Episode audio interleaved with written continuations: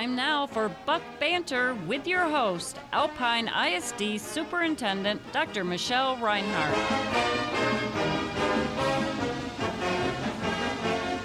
Good morning, Alpine, and good morning, Martin. How are you today?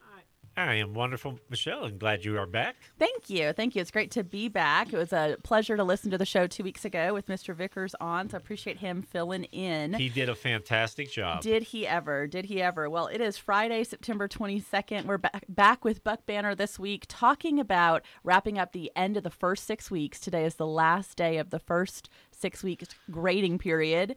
I know it's been wild. Martin's face is like, "What? I Where- thought we just opened." you yeah, know? where does the time go? Exactly right. So we'll talk about some um, awesome celebrations from the first six weeks, and then I'll share with you all a little bit about some accountability changes that are happening at the state level and how they will play out here in Alpine, and a really quick, short update on a statewide school funding initiative that we're co-leading and what that's all about. So let's jump in and let's start with some positivity, some celebrations from the first six weeks. We've got some attendance rebounding, huh? Yes. So we've talked about this before the importance of attendance. Um, being at school improves the amount of learning that you can do, but it also increases funding for the school, which increases the amount of opportunities that we can provide for our kids. And so we have some great news to share here. First, let's go back pre COVID. So pre COVID, our attendance rate as a district was in the 96 to 97% rate.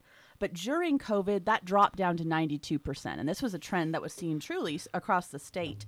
Last year, we increased that up to 93.4%, which is, uh, which is great. But this year, at the end of the first six weeks, we're sitting at 96, almost 97%, which is awesome. And that is our goal. That is what we want to see. And so, just so proud of our kids and how um, they're staying healthy, coming to school every day. Now, we still do have cold and flu season ahead of us. And you might remember that last year that hit really, really hard here in Alpine in a two week spread in November. So we know we still have that dip coming, but we just encourage our folks to stay healthy, to stay diligent, be at school as often as you can, and stay home when you're sick. So good news there across the board in terms of how we're starting out with attendance. That is fantastic. Great job. Yeah. So from there, let's talk about um, some other celebrations. Really strong start to the year for our, our athletics programs. We were just talking about kind of the busy district schedule that awaits us. Um, just a quick rundown from some of our sports teams. Ladybucks volleyball, volleyball has been so fun to watch this season. They've taken on some really big teams. So for reference, Alpine is a 3A school district. That's that A is based on how many kids are enrolled in the school, and we've been taking on 6A, which are the biggest schools in Texas and uh, Permian, Odessa, yes, and really being able to hang with them in many of those sets. So, um, showing so much greatness. Volleyball team state ranked for the first time in years, which is amazing. State ranked at number 20 and hoping to rise only from there. Um, and district starts tomorrow in Tornillo, out in El Paso area. So, for those heading to watch that game, um, and to our girls, good luck. We'll be rooting you on. And we'll have it here on KVLF uh, starting at 1 o'clock. Perfect. We appreciate that.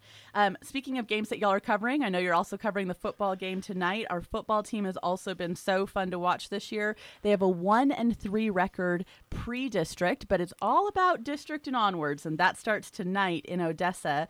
We've been playing different 4A teams and also some state-ranked 2A teams. Also, so much greatness coming out of this team. We're really excited to see what happens starting tonight in district play. So tonight in Odessa versus Compass Academy at Ratliff Stadium. Again, good luck to everyone um, and to our boys playing tonight. And the team is really looking good. Yeah, absolutely.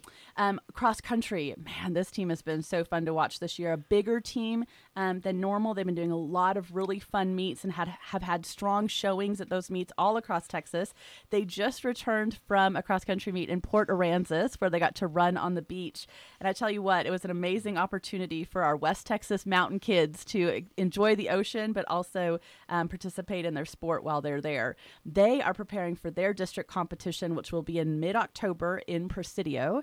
Right now, this weekend, they are off to the Lubbock Invitational Meet where they'll be running that course. And that course is actually the regional course. So, this is a great meet to prepare them for that um, to get more kids to the state competition later this fall last thing I'll share, just across all of these programs, I've kind of been highlighting um, the varsity parts of each of these programs, but really we've seen a lot of alignment from our junior high um, teams to our freshman teams to our JV to our varsity.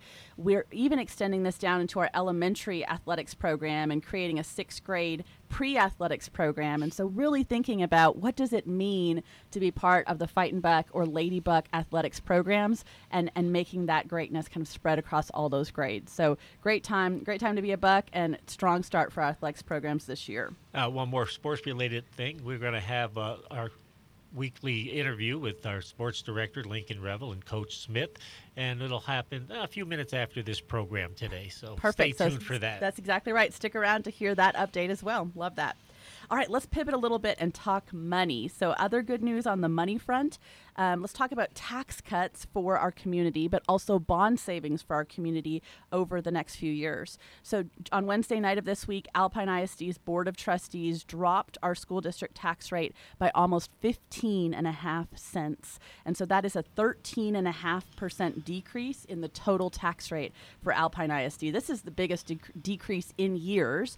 And many of y'all will know that this is fostered by the tax relief package that was passed by state legislature um, earlier this spring and this summer. And so that's going to be such a blessing to our people. I want to talk a little bit more about what that will look like. So that's a 13.5% decrease just on the rate, but there's even more tax relief on the way if, many of us are just saying when, the homestead exemption increase passes in November. So this will be a ballot issue to increase the homestead exemption from $40,000 to $100,000. So let's talk a little bit about what that looks like for the average homeowner here in Alpine. So between these three things, compressing the tax rate, that's that 13 almost 14% drop, the increase in the homestead exemption, and also Alpine ISD's local homestead exemption, we give an, an additional 10% exemption to all of our homesteaders the average homesteader in Alpine, their house is worth about $170,000, again, average home could see their Alpine ISD property taxes drop by 54%. No Nice. typo. 54%, y'all. So from about $1,100 a year, again on that average home value, to about $500 a year, which is incredible. So that's a huge savings for our homesteaded homeowners. And really, that savings ranges from 16% if your homestead is worth about half a million dollars down to 100%. What does it mean to have a 100% tax savings? It means for any homeowner whose um, homesteaded home is worth 100 or valued at $110,000 or less, you'll actually have a $0 tax bill to Alpine ISD, which is incredible. So great savings that we're seeing there. Really proud of the board's leadership. Um, at that meeting, the uh, district and the board set the bond tax rate such that we will save our taxpayers $4.3 million in interest on our current 2019 bond. So that was the bond to build the high school. Because of where we've set the I&S tax rate, we're going to save $4.3 million in interest and be able to pay off that bond 10 years early. And so, what this represents is big savings right now for homeowners um, and really all property owners, but also big collective savings down the road where we're not having to pay as much interest for as long on that bond as well. Well, that's fantastic savings. Yeah. I know the taxpayers are looking forward to that. to both sides of it. Exactly right.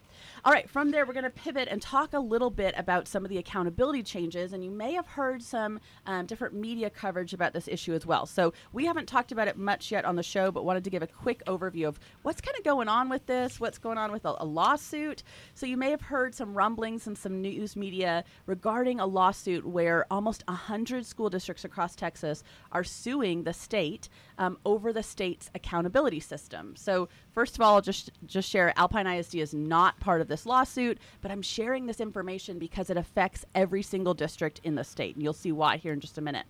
Quick refresher when we say accountability system, what do we mean? That is the A through F letter grade that the state assigns every school and every public school in the state based on performance, but typically that's based on STAAR testing and the state standardized test. And so every campus and then every district gets an A, B, C, D, or F letter grade.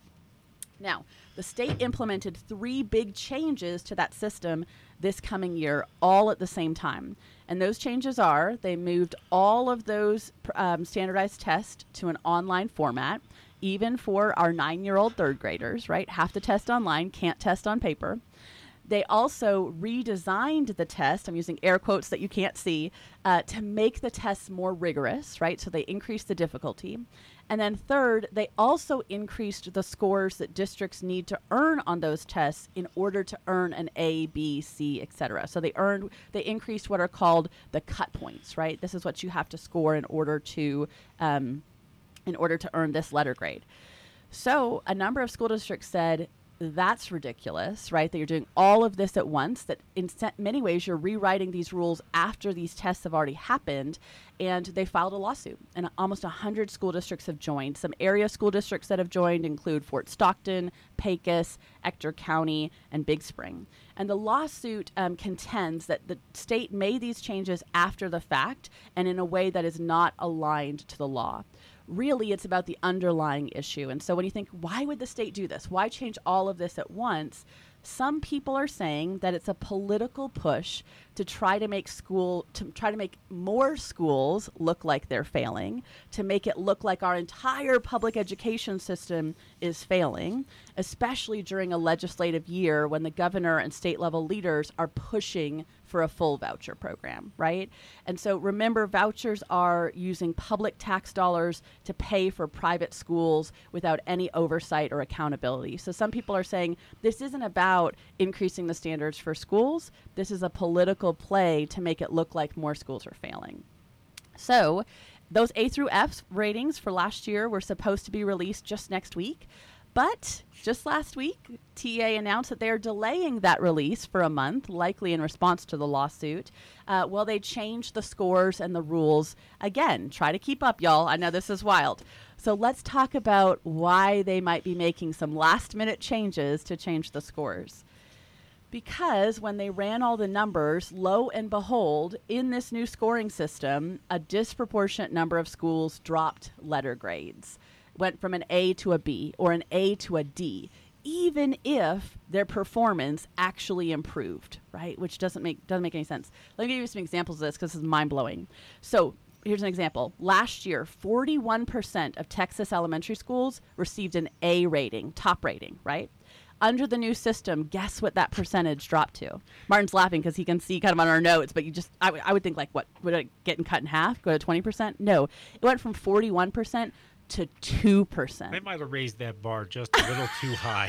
From 41% to 2%, even though many of those 41% of schools actually did better and then are no longer an A, right? Here's the other end of the spectrum. At the same time, under last year's system, 9%, 9 of, of elementary schools in Texas had a D or an F rating. But under the new system, that would have ballooned to 59% from 9% to 59%. And so this um, pr- kind of preliminary release of data really lends credence to the belief that this all might have been politically motivated. Or, if not that, right, at the very least, an inaccurate representation of how our campuses are really doing. And so that's kind of the state level context of what's going on right now. Let's talk locally. How does that affect us here in Alpine? Again, we are not in the lawsuit. We're not part of that, but we are impacted by this skewed system, right? And so um, I'm sharing this information with our community at, so that everyone's aware that for most districts and most campuses in the state, letter grades will be dropping, but that doesn't actually reflect lower performance. And that's what we're trying to help people kind of see behind the curtain for. What's happening right now? The state is kind of furiously rewriting the rules again before a release next month um, to see if they can kind of make those numbers not look like that. Uh, it's an issue that we'll continue to follow and update everybody on, and we'll just see how this plays out, both um, in state offices but also in the courts over the next month. It ought to be interesting. It will. It will. It's a bit of a soap opera every day, y'all, in uh, education systems in Texas.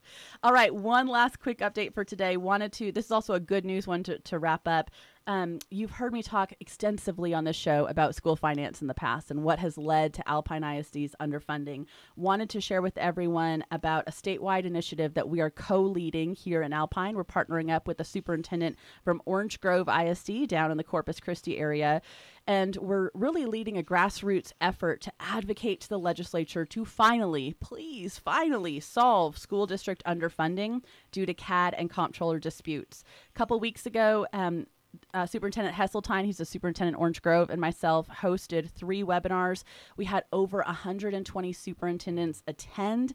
Those uh, again, this issue doesn't just affect Alpine and Orange Grove; it affects 150 school districts across Texas.